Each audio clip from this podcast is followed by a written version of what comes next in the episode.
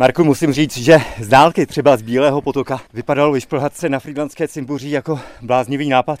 Zblízka je to pravda. Je to tak. říkám si to pokaždé a pokaždé to potom zapomenu, když jdu znova, tak si zase říkám, jaká to byla chyba. Ale zase ze zhora.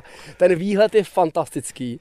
Před námi se vypínají v celé své kráse a teď nádherné svěží světlosti jizersko-horské bučiny a nad nimi, a teď je to právě v tom kontrastu velmi dobře vidět, jsou ty už smrkové lesy Jizerských hor, vpravo Směravská hora, před námi král Jizerských hor Smrk s dobře viditelnou rozhlednou. Frýdlantské cimbuří, vlastně oba dva ty skalní útvary nejsou samotným vrcholem, nacházejí se vlastně na svahu vyššího kopce, je to tisícovka Jizersko-horská, která se nazývá Poletní kameny, to bude cílem našeho dalšího putování. A vůbec to místo je velmi zajímavé, hodně spojeno s jizersko-horským horlezectvím.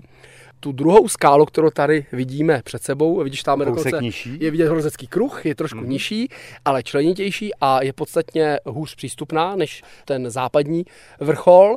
Eh, v roce 1912 eh, byl poprvé vylezen eh, dvěma fridlandskými horlezci, jeden se jmenoval Franz Haupt a druhý se jmenoval Wilhelm Bergman a se svolením hraběte Klamgalase na tu poslední skálu, na tu nejmohutnější, která vlastně úplně ční nad tím Bílým potokem, dole je vidět kostel že jo, a škola v Bílém potoce, tak styčili železnou tyč, která už bohužel tam není, s znakem města Friedlandu. My se teda ale nacházíme na tom vlastně nejvyšším vrcholu toho Cimbuří, bychom řekli, v souvislosti s tím hradem, tedy na té hradní věži.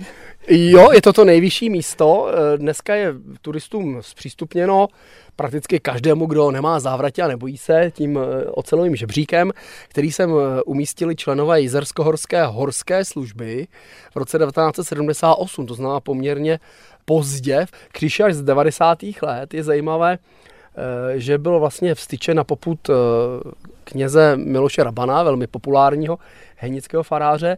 Tady ta kuriozita byla v tom, že když ten kříž eh, vstyčili a vynášeli ho sem vlastně učni eh, na zádech, to bylo docela zajímavé, tak do něj eh, tři roky na to udeřil blesk a jeho trosky toho původního kříže leží tady dole pod tím západním vrcholem, ale byl vlastně na jeho místě umístěn kříž nový.